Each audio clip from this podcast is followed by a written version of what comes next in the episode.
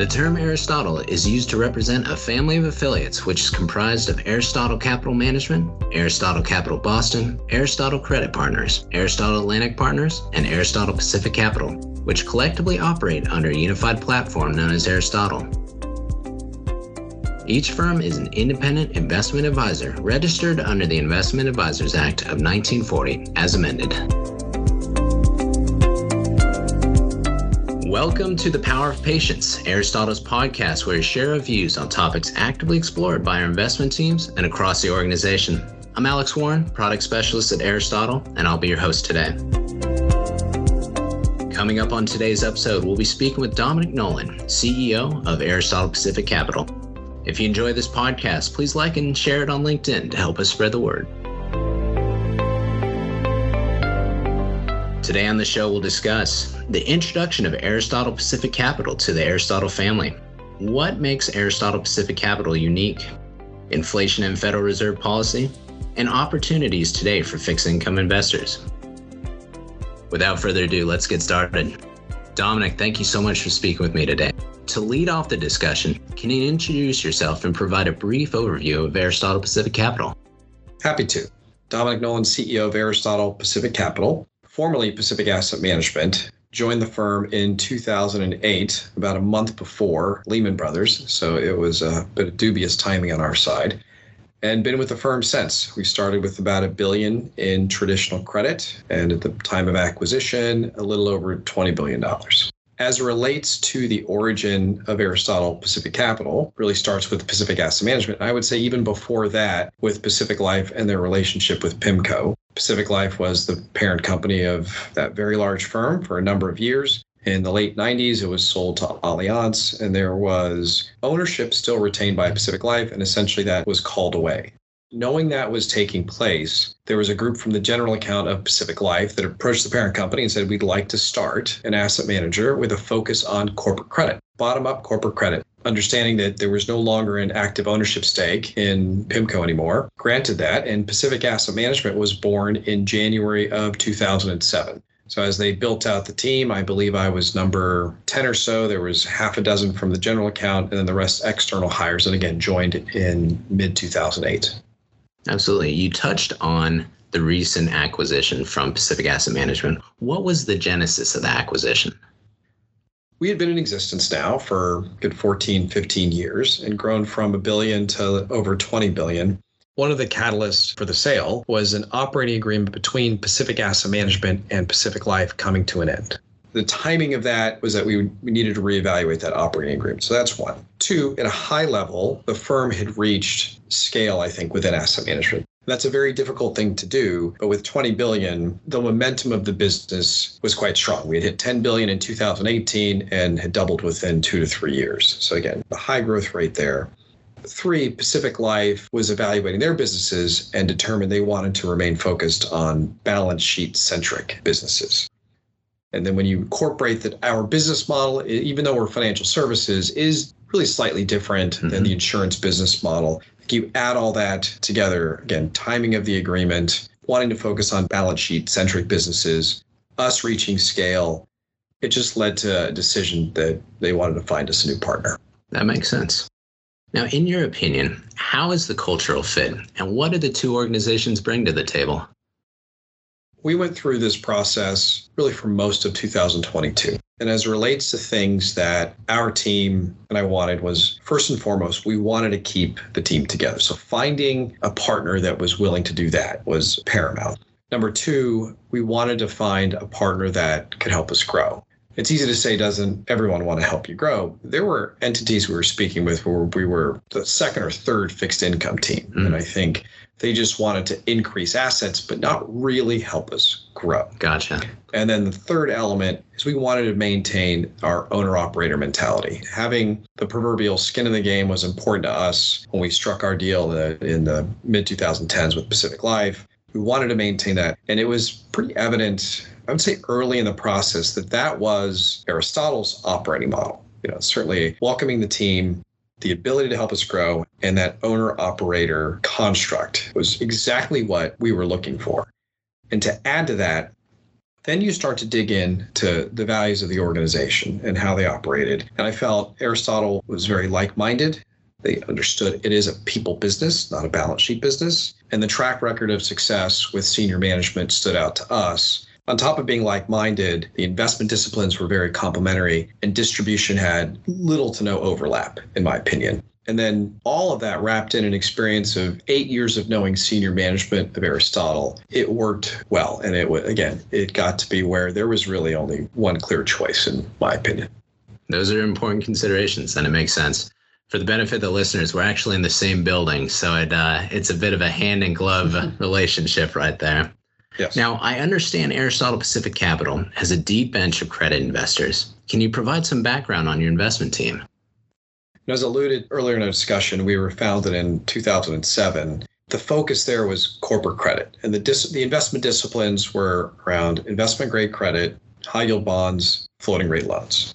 Those disciplines anchor our business today. So back in 07, when we had about a billion, that's what we invested in. Fast forward 15 years, those are the areas we invest in today. Now, we have added structured credit or CLOs on top of those disciplines, but the underlying collateral of that business line are floating rate loans. So I'd say 99 plus percent of our business is focused on corporate credit. Now, that element, as far as how we invest, first and foremost, the portfolio managers make the decisions on their respective strategies. In other words, there is not a firm wide view on macroeconomics, risk tolerance, sector preferences. That is done at a portfolio management level. At the same time, our portfolio managers, you know, for each strategy, we have more than one portfolio manager. And in our view, you know, a well executed team can outrun any, any individual. That, that's our view. And that has been in place since the beginning.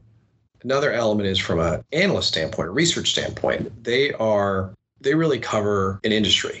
So it's not, and I'd say many firms in our industry will separate the investment grade team and the leverage finance mm-hmm. team. Leverage finance is high yield and floating rate loans.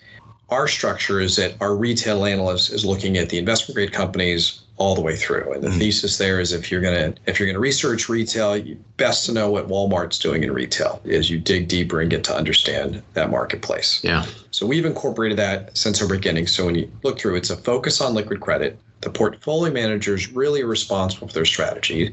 There isn't a firm wide macro view or preference mm-hmm. of sectors. And our research structure is done on an industry level. And that's how we've approached investing in credit since the beginning. That's fascinating. I know a, uh, a top down view is something that you see in many fixed income shops. So that leads well into my next question. What do you believe makes the firm unique? We have been focused on an area of the market that I think a lot of other firms don't focus on that was something that we discovered over the past year or two. And, and just give you a sense of that. When you're a really large fixed income manager, your predominant benchmark is the Bloomberg US Aggregate Index. And that's the bellwether index for most investors.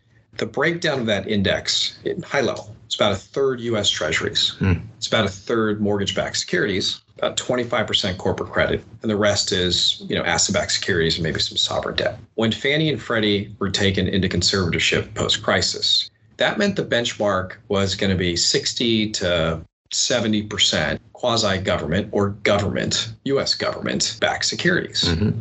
And as a large fixed income shop, if that's your benchmark, that means getting that call right on top-down macro duration, yeah. et cetera, is going to drive performance. Mm-hmm our focus has been on the 25% of the benchmark, that investment grade corporate. And then with that, you also have high yield and leverage loans. Now, when you go below investment grade, that's a marketplace that has developed uniquely since the crisis, and that the, the, the bank constraints post crisis and the regulations, Dodd Frank, et cetera, a lot of lending had changed, or the, the face of lending had changed, and the private markets have become quite prevalent for small and mid sized corporations. Meanwhile, we stuck to the liquid part mm-hmm. of the leverage finance market. So, as it relates to the firm, we're actually focused on the third largest sector in the investment grade world, and we're focused on the most liquid sector in the below investment grade world. Mm-hmm. And that's the air, space we play in the area we've been in for 15 years. As a large firm, we are going to be different because of our focus on liquid credit. Relative to a small firm, a lot of small firms have come about with their focus on private credit. The economics tend to be a little, little heavier to them, the spreads are higher Meanwhile, we were plugging away in liquid markets. So fast forward 20 billion in assets, what we found is very few firms have maintained that focus. Mm. I think uh, there have been pressures, whether it be business or on the investment side, to deviate. And that's something that we have remained, I think, well positioned for because now we're, again, we have some scale. So we're not too small, but we're not a battleship. Mm-hmm. We are mm-hmm. still able to move pretty quick. I think your comment about the Bloomberg aggregate is fascinating. I didn't appreciate how little credit was actually in the index itself. So that's a fascinating point to take away. Love to shift gears and get your thoughts about markets. Inflation and Federal Reserve policy have recently presented challenges for fixed income investors. What are your thoughts on the battle against inflation? Well, it's been a brutal journey getting here. And just some perspective, last year the index was down 12, 13% around there. Up until last year, the worst year ever was 94 when it was down about 3%. Oh, wow. so down last year four times yeah. the worst year ever. However, there's a much different rate environment now. Mm-hmm. So people do get paid to be in investment grade assets or even paid to be in short term assets or cash. As relates to the battle against inflation, obviously the core of this was one, the Federal Reserve being very aggressive in raising rates, but two, the money that was printed during COVID. So, from the standpoint of where it sits right now, as we record, the Fed futures are anticipating one more rate hike in May, and actually forecasting a cut in December. Wow. So the expectation is the Fed will be cutting before the end of the year. Now, that is different than what you're hearing out of the Fed. Most of the rhetoric coming through is that the Fed intends to leave rates where they are.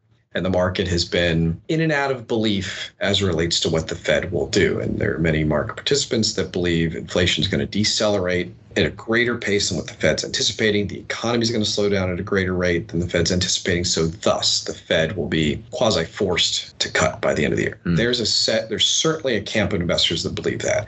And then there's a camp of investors that believe inflation is going to be sticky. The Fed is, you know, uber determined to, to stick to their guns, and they are going to leave rates where they are. We'll see. That's a bit dynamic. Personally, I think the economy is going to slow down more than what the Fed believes. Mm. However, where I have pause on the cut is the Fed continues to anchor to a 2% long term inflation mark. That's the same level they anchored to prior to COVID to me, there should be, I think, uh, an adjustment to reflect all the M2, all the money supply that went into the system. Maybe the long term rate should go from two to two and a half or three. I don't know. It'll take a few years to really get a sense of what should the long term rate be. However, the Fed has not made that adjustment. Mm-hmm. So, thus, it leads me to believe that they're going to stick to their guns, uh, what right or wrong, and leave rates where they are and not cut. Mm. However, the new information, and by new I mean the past 60 days, are the banking issues. We have the second and third largest failure in our banking history. And as a result, most banks up and down the size, so from money center banks to super regionals, regionals, community banks, credit unions, et cetera, I would expect those banks to begin tightening their lending standards, which that tightens monetary policy as mm-hmm. well. So if you incorporate that and fast forward six to nine months, I believe the economy will slow down. I believe the job market will get worse. Is that enough for the Fed to cut? Right now, it doesn't seem like it, but it sure sure would surprise me if it got to that point. Broadly speaking, fear and volatility were hallmarks of 2022. Do you think fixed income investors have done a good job in 2023 with discounting the headlines? In general, I do. And the reason I say that is spreads have held in and rates rates are moving because the economy is very difficult to underwrite right now. The recession element has been debated for the past year, and we have not gone into recession. First quarter print on GDP was around 1%. So technically, the economy is holding in. The job market has been very resilient. So you've seen positive returns from a fixed income standpoint. So in general, I'd say they have.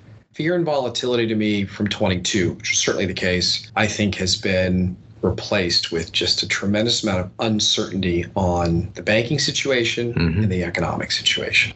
Given those uncertainties, are there any areas of the market that give you pause right now?